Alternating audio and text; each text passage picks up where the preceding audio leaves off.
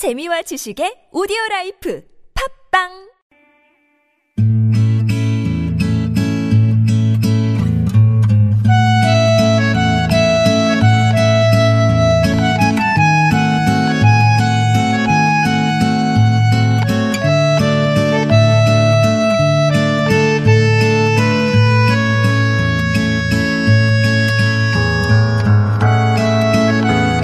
일상에서 건져 올린 작지만 소중한 순간, 소소한 오늘.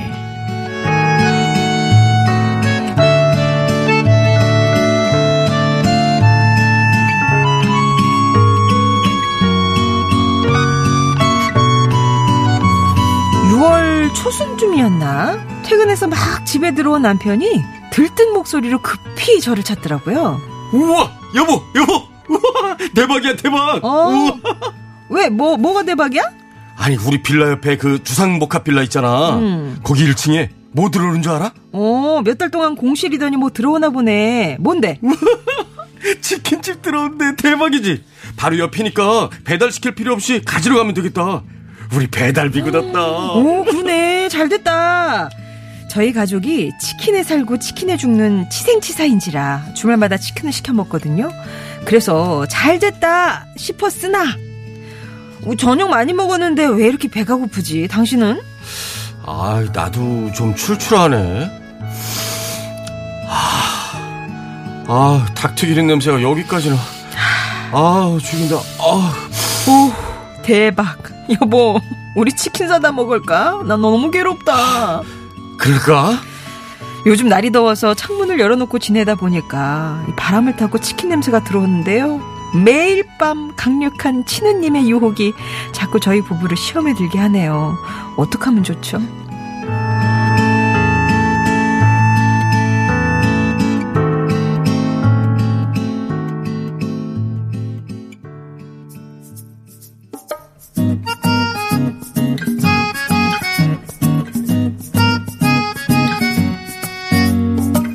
오늘도 내일도 모레도 글피 도 하루 이틀 사흘 나흘 닷새 엿새 이래 어, 소이 마지막에 그 바삭한, 어, 치킨의 튀, 그, 튀김옷. 에, 쉽네요. 런치백에 치킨은 살안쪄요. 저녁에, 저녁에 들으면 안 되겠는데요? 그렇습니다. 어, 요건 뭐, A, A, 뭐죠, 그 ASMR.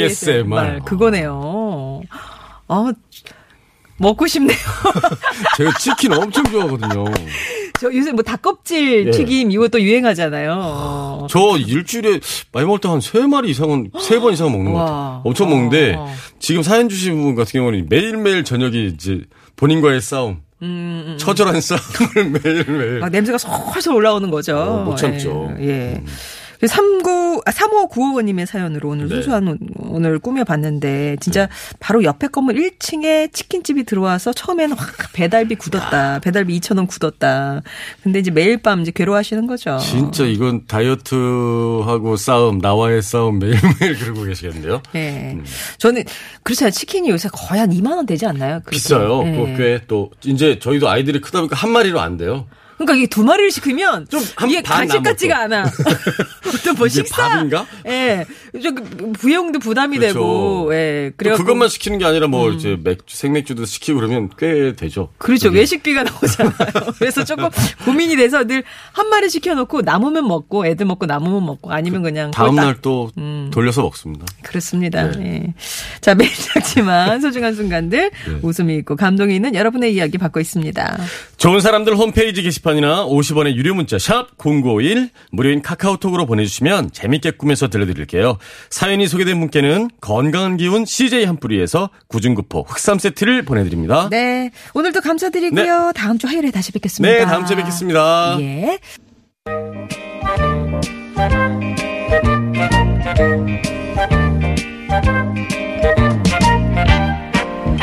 여러분의 마음을 보고 듣고 어루만져 드립니다. 2호선의 신받다 숭실사이버대학교 기독교 상담복지학과 이호선 교수님 모셨습니다. 안녕하세요. 안녕하세요. 반갑습니다. 예. 여러분들의 마음을 캐는 마음심만이 멈추지 않는 순환선 이호선입니다. 이호선의 신받다 오늘도 여러분이 보내주신 고민 사연으로 함께 하는데요. 방송 중에도 고민이 있으시면 아 나 이거 좀 궁금하다. 이걸 좀 해결했으면 좋겠다 하는 그런 점들이 있으시면 보내주세요. 여러분의 고민 사연도 즉석에서 받고 가능한 것들은 해결해 드리겠습니다. 자, 그럼 첫 번째 고민 사연 4921번님이 보내주신 사연이에요. 큰딸 때문에 없던 편두통까지 생겨서 이렇게 사연 보내봅니다. 우선 저희 딸은요, 서울 중위권 대학 국문과를 다니고 있고요. 23살입니다. 딸아이가 올해 들어서 친구들이랑 대학로로 연극을 자주 보러 다니더라고요. 요즘 젊은 애들은 문화생활에 돈 아끼지 않고 즐긴다는 얘기는 익히 들고 들어서 알고 있던지라 그런가 보다 했습니다.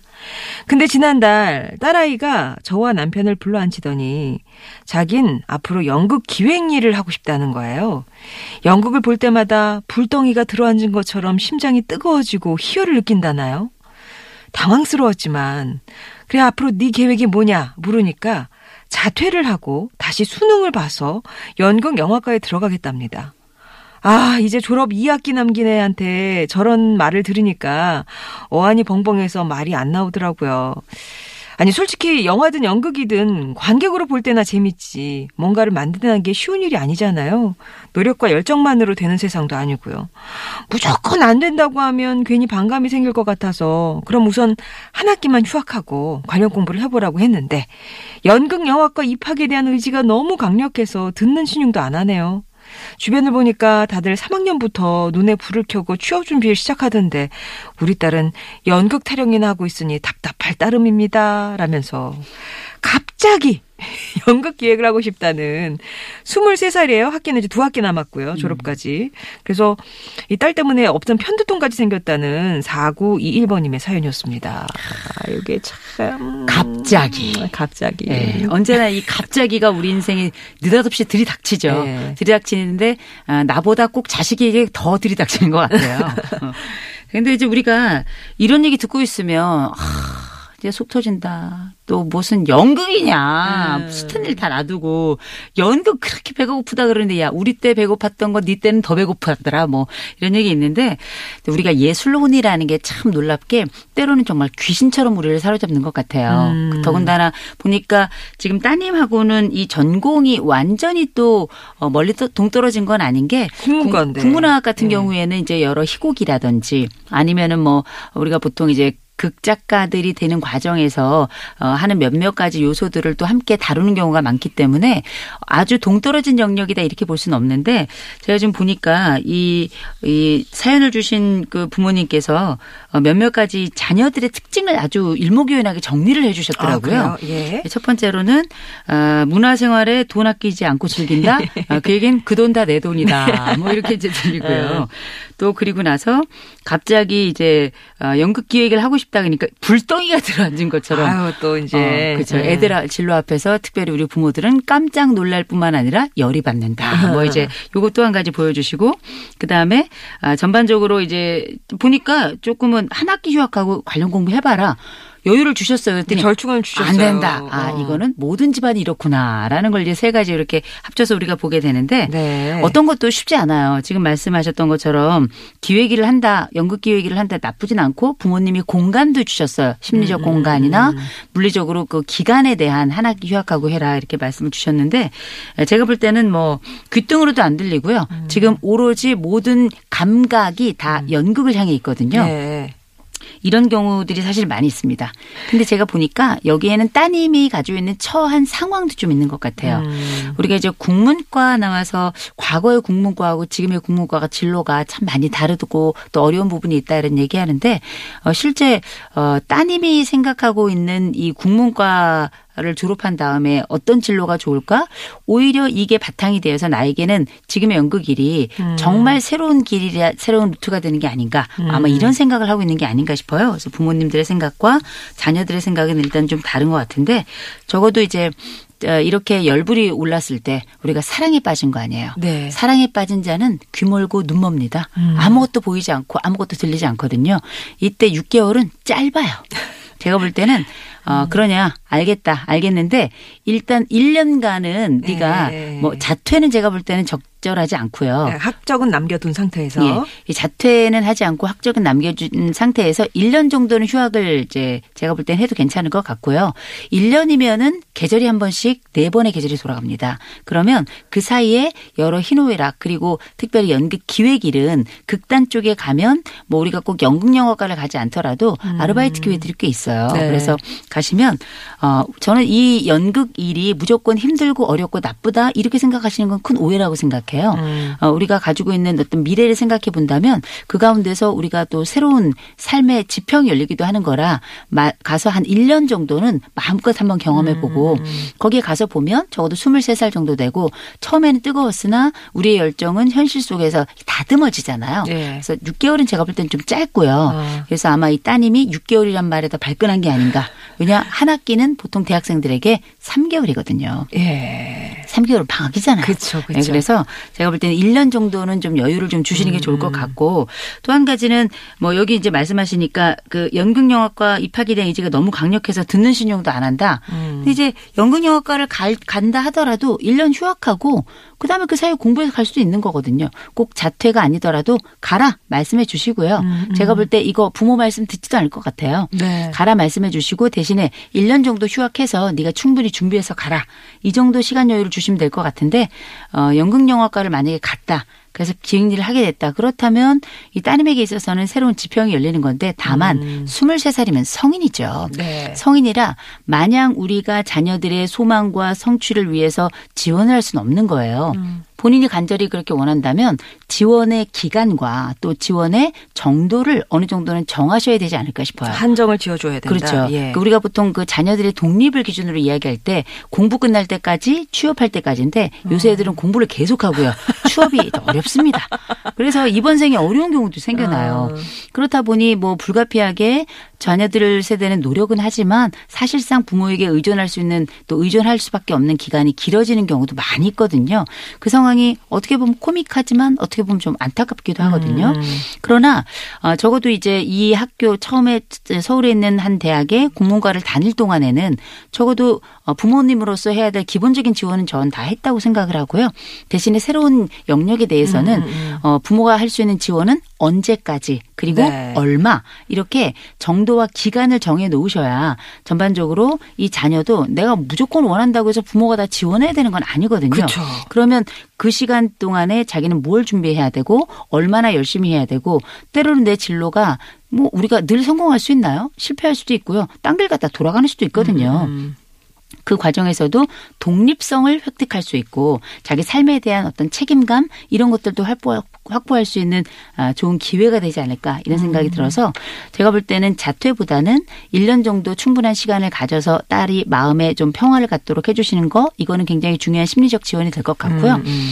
물리적 지원에 관련된 건 경계를 좀 정하셔서 네. 성인 세상을 살고 있는 이 딸이 부모에 대한 어떤 불평으로 관계를 끝내는 것이 아니라 자기 삶에 대한 책임과 독립을 경험할 수 있는 기회로 삼았으면 좋겠습니다. 야, 이게 진짜 한편으로 보면 인생 길잖아요. 백세 음. 인생에 3년 까먹는 건데 뭐 돌아가면 어때라고 생각하지만 또 그 3년 쌓아왔던 게 뭐 시간적으로나 이제 경제적으로나 좀 많이 아까운 상태이기 때문에 어머님이 어, 다 많이 답답하신 것 같아요. 하지만 지금 따님께서는 이제 마음의 평화가 필요한 상황이니 한, 한 1년 정도 시간을 넉넉하게 주시고 대신에 이 따님의 독립성과 책임감 이런 걸 고려해서라도 물리적으로 내가 언제까지 얼마 정도까지는 내가 지원해 주겠다 이런 적에 한정을 져 주시는 게 훨씬 또 따님을 위해서 좋은 방법일 것 같습니다. 그렇죠. 이게 생각해 보세요. 부모님들 입장에서는 비긴 어겐이에요. 예. 다시 시작하는 거예요.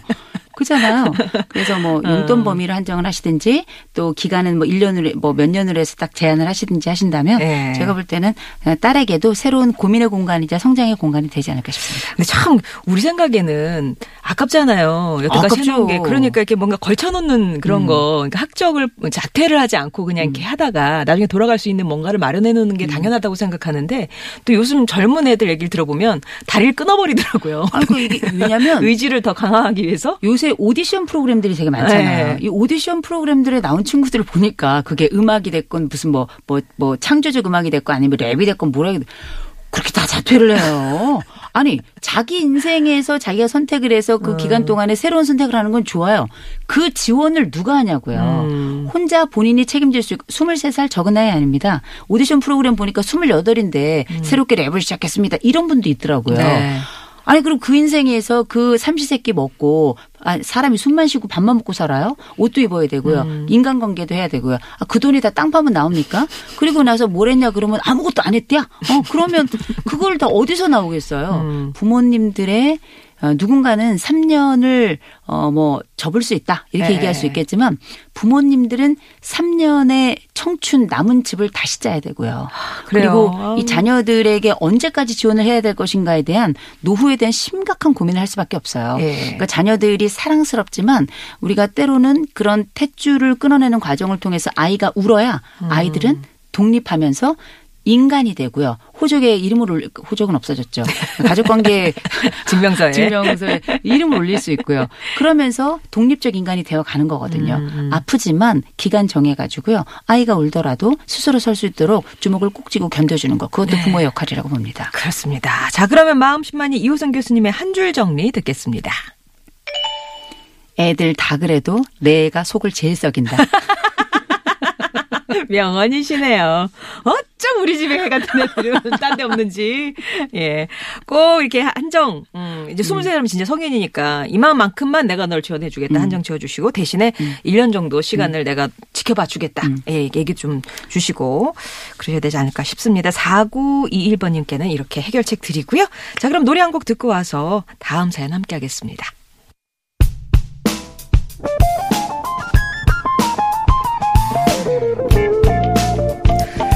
서영은입니다. 연극이 끝난 후.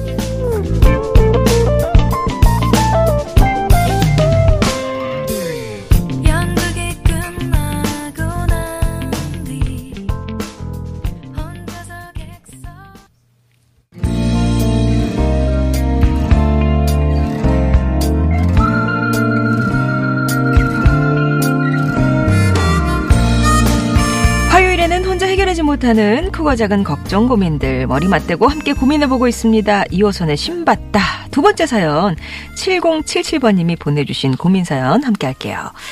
저는 30대 중반의 직장인 여성이고요. 미혼입니다. 저는 초등학교 때부터 친구들을 좀 좁고 깊게 사귀었어요. 그래서 친구가 많진 않았지만 한 번 친해지면 그 관계를 쭉 이어가는 스타일이었죠. 성인이 된 지금도 마찬가지고요. 그래서인지 친한 친구나 가까운 지인들에겐 좋은 일이든 나쁜 일이든 제 얘기를 하고 어, 또 공유하는 것에 거리낌이 없고 좋아하는데요. 별로 친하지도 않고 처음 만나는 사람이 저에 대해서 상세한 정보를 물을 때 거부감, 불쾌감을 심하게 느낍니다. 예를 들어서 누가 저한테 하는 일을 물어보면 유통 쪽에서 일해요. 요 정도로만 대답하는데 더 나아가서 회사가 어디냐, 직무가 정확하게 뭐냐 이런 식으로 물어보면 정말 대답하기가 싫습니다. 그럴 때마다 대충 얼버무리면서 넘어가곤 하는데 눈치 없이 끝까지 묻는 사람들에겐 결국 정색을 하고 마네요. 친한 친구들이 저더러 너무 폐쇄적이라고 너무 벽치지 말고 적당한 선까지 좋게 대답해 주라고 하는데 그게 말처럼 쉽지가 않습니다. 제가 많이 이상한 건가요? 이런 건 어떻게 고칠 수 있나요? 라고. 아, 이게 뭔가 이게 누가 쑥 들어오는 것이 딱 자기가 정한 범위에 친구들과의 관계만 잘 유지하시는 그런 스타일이신가 봐요.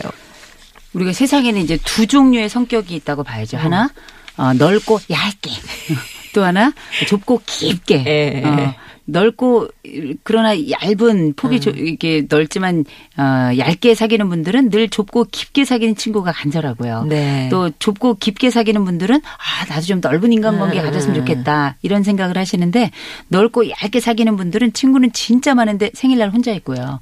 어, 좁고 깊어서 몇 명 친구가 없을 것 같은데 이 친구들은 또 생일날 또 기쁨으로 또 생일을 맞는 경우들이 많이 있거든요. 아. 네. 이게 다 어떤 면이든지 한쪽 빛만 있고 한쪽 어두움만 있는 건 없는 것 같긴 해요. 음. 근데 이제 지금 사연을 주신 우리 7077님 말씀을 들어보니까 약간 까칠해요. 아, 약간 까칠해요. 까탈스러워요. 예. 네. 그러고 보니까 어, 뭐, 어, 뭐 하세요? 그러면 왜 물어보지 이게? 뭐 이런 느낌을 어, 어, 받고 어. 그러니까 유통 쪽에서 이래요. 보통은 뭐 어느 회사에 있어요. 뭐 이렇게 얘기를 했을 수도 있고 또 조금 더 친근감을 빠르게 보이시는 분들 음. 같은 경우 심지어 내 직책이 뭐고 부장님의 이름이 뭔지까지 이렇게 자세하게 말씀을 네. 하시는 경우도 있는데 아, 지금 같은 경우에는 사적 공간이 굉장히 중요한 분인 거죠. 네. 이런 사적 공간이 중요한 분들은 사실 둘 중에 하나예요. 하나는 뭐냐면 내 자신에 대한 보호가 굉장히 크거나 혹은 외부의 침입이 굉장히 불안하거나 어, 이 양자는 보통 떨어질 수 없는 두 개의 관계라고 볼 수도 있겠습니다만 기본적으로는 어, 누군가 나에게 관심을 갖는 건 좋지만 이게 과도해서 침범이라고 생각하면 그때부터 스트레스 지수가 굉장히 올라갑니다. 그러니까 이런 부분들을 최소화하기 위해서는 안전하고 믿을 수 있는 대상하고의 관계만으로 그 관계를 한정하게 되거든요. 그리고 누군가 딱 들어올 때는 어, 그 사람이 과연 검증된 사람인가, 나에게 안전한 사람인가가 확인이 될 때까지는 시간이 꽤 오래 걸리는 거예요. 대신에 이분들은 한 번 내 사람이다 딱 마음 먹으면 안쪽에 있는 모든 것들을 감론을 박 따질 것 없이 그냥 묻지도 따지도 않고 그냥 훅 퍼주거든요. 깊은 정이 있기 때문에 이분이 뭐 아, 왜 이렇게 까칠하냐 싶을 것 같지만 이렇게 지금도 함께 정을 나누고 있는 친구들하고는 어떻게 친하게 됐을까? 아. 네, 이 생각을 해봐야 되는 거죠. 아, 난 얘랑 어떻게 친하게 됐을까? 음. 어. 왜냐하면 이 성격이 어느 순간에 갑자기 외부는 위험해, 이불 밖은 위험해, 나는 내 안쪽에서만 있겠어. 이게 갑자기 생겨난 성격일 가능성은 낮거든요. 그렇다면 대부분 어렸을 때부터 이런 경향들이 있었고 주변 친구들이 아 저거 좀 까칠한데 이런 생각이 들면서도 이 친구의 매력을 아마 발견했고 그쵸. 그 어. 매력 속에 아마 빠지면서 이 긴 세월을 함께하지 않았나 이런 생각이 드는데 그랬을 때 실제 이 사람이 가지고 있는 그 매력 다른 사람들과 오랫동안 관계를 유지하고 또 그 관계가 처음 맺어질 때 그 매력이 어떤 것이었나 요 장점을 보는 게 굉장히 중요해요. 음. 그래야 좀 위로가 돼요. 왜냐하면 지금 이렇게 벌써 사연을 보내주신 건 친구들이 수도 없이 얘기한 거야. 야 너 그렇게 살지 마라. 너 너무 까칠하다. 그냥 좀 웬만한 건 받아들여라. 근데 그게 잘 안 되는 거거든요. 그냥 이렇게 살다 죽어도 괜찮아요. 왜냐하면 각 성격마다 가지고 있는 힘이 있거든요. 그쵸. 그래서 어, 이 성격을 내가 가지고 내가 어떻게 살아왔나 생각해 보면 저처럼 아는 사람마다 다 인사하는 사람도 있지만 참 생일날 외롭거든요. 그런데 이 친구들이 많진 않다고 하지만 진정으로 위로해주고 또 처음 그 순간부터 지금까지 한결같이 이 관계를 유지하고 그래서 인생에 저는 세 명의 친구만 있으면 삶은 외롭지 않다라고 생각을 해요. 그 깊이 있고 내 안쪽에 있는 그 내 심장 박동 좌심방 우심방을 넘어서 그 어, 3천판 2천판까지 같이 이렇게 보여줄 수 있는 이런 친구 들이 세 명이 있다면 그거는 행운의 정말 인생의 큰 행운이라고 생각해요. 그래서 아 내가 가지고 있는 장점이 뭐고 단점이 뭐라는 걸 알면 어쩌면 이거는 조금 쉬운 주제가 아닌가. 어. 왜냐하면 뭐 단점은 내가 줄일 수 있는 영역이 좀 적다 하더라도 강점을 좀 강화해서 일단 내가 믿게 믿었다 또 믿을 수 있다 생각하는 사람들에 대해서는 아주 깊숙하고 의미 있는 관계를 만들어 가면 제가 볼 땐 큰 문제는 없을 것 같은데 네. 아마 친구들이 생각하고 걱정하는 건 친구 관계가 아니라 너 그러다 혼자 산다.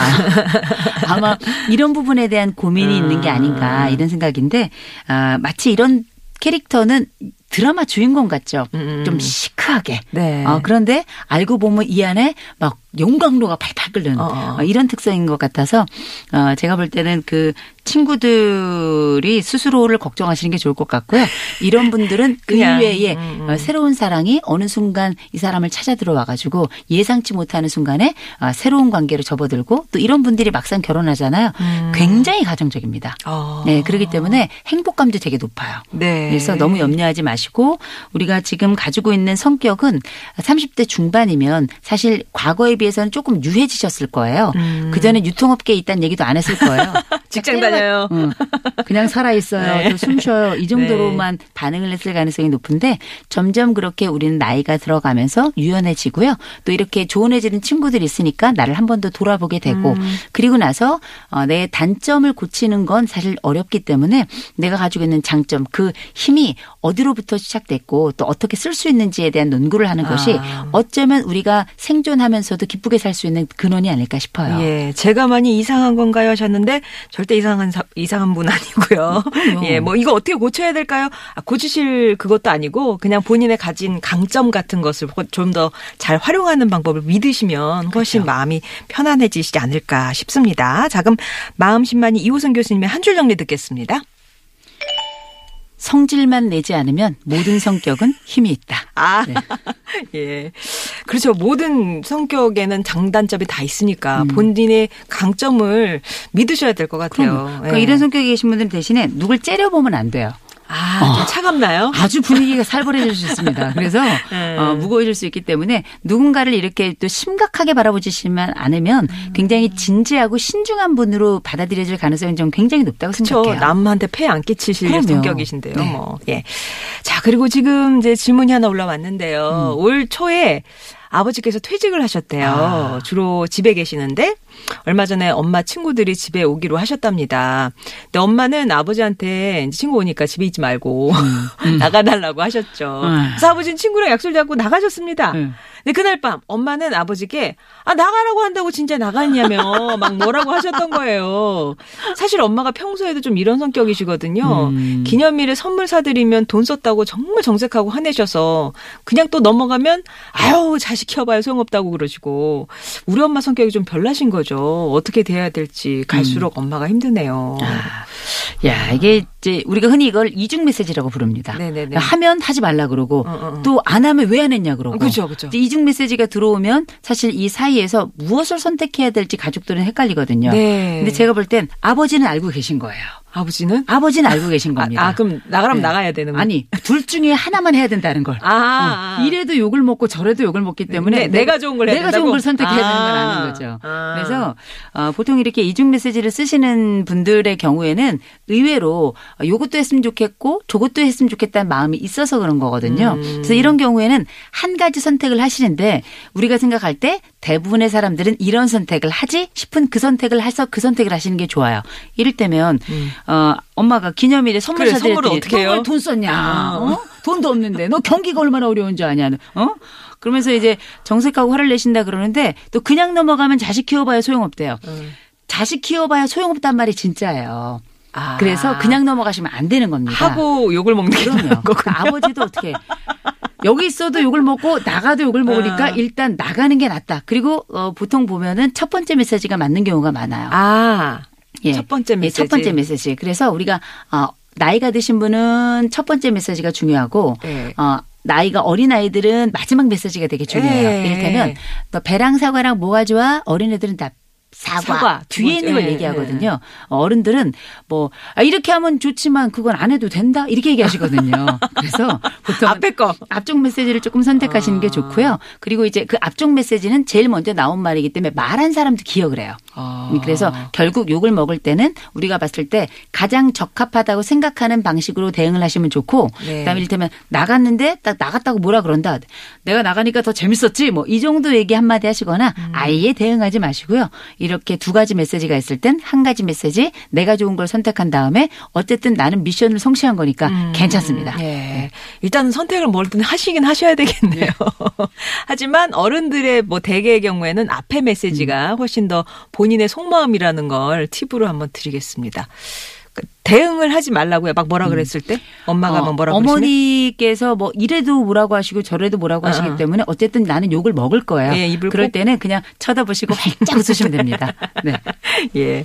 자, 이렇게 얘기를 드리고요. 여러분도 고민이 있으시면 고민하지 마시고, 예, 끙끙 앓지 마시고 보내 주시기 바랍니다. 50원의 유료 문자 메시지 우물정 0951번 TBS 앱 게시판 또, 어, 카카오톡 어, 무료 메시지 보내주시면 저희가 함께 고민해 드리겠습니다.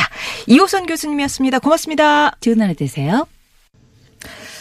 1539번님, 지금 3대가 가까운 곳으로 휴가를 왔어요. 어, 전 삼남매 물놀이 하는 거 보면서 라디오 듣고 있습니다. 엄마 환갑여행인데 비행기 못 태워드리고 좋은 건 못 모시고 가지만 그래도 이런 게 행복 아닐까요? 라면서 3대가 모여 계시는군요. 아, 이러면 진짜 북적북적에 부모님들 되게 좋아하실 텐데. 음. 키위 4200번님은 제주살이 하다 경기도 집에 왔네요. 모처럼 집 뒷산도 걷고 된장찌개 보글보글해 밥 먹고 있습니다. 아들은 오후에 아르바이트 가야 해서 자고 있네요. 제주에서나 집에 와서나 TBS가 제 친구네요. 라면서 제주살이라고 하신 거 보니까 좀 계시다가 오셨나 봐요. 그죠? 예, 오랜만에 집에 오셨는데 이렇게 뒷산도 걷고 평소에 내가 먹던 된장찌개도 먹고 이게 예, 편안함 음, 으로 다가오지 않을까 싶습니다. 오늘 말씀드렸지만 전국에 폭염특보가 내려졌어요. 서울, 광명, 과천, 안산 등 수도권과 또 영서 충북 지역 폭염주의보가 경보로 강화된 상황인데 무더위 쉼터 잘 이용하시고 물 충분히 드시고요. 뭐 안전수칙 여러 가지 있잖아요. 잘 지키시면서 건강 관리 잘 하시기 바랍니다. 엘튼 존의 Circle of Life 전해드리고요. 저는 내일 다시 뵐게요. 고맙습니다.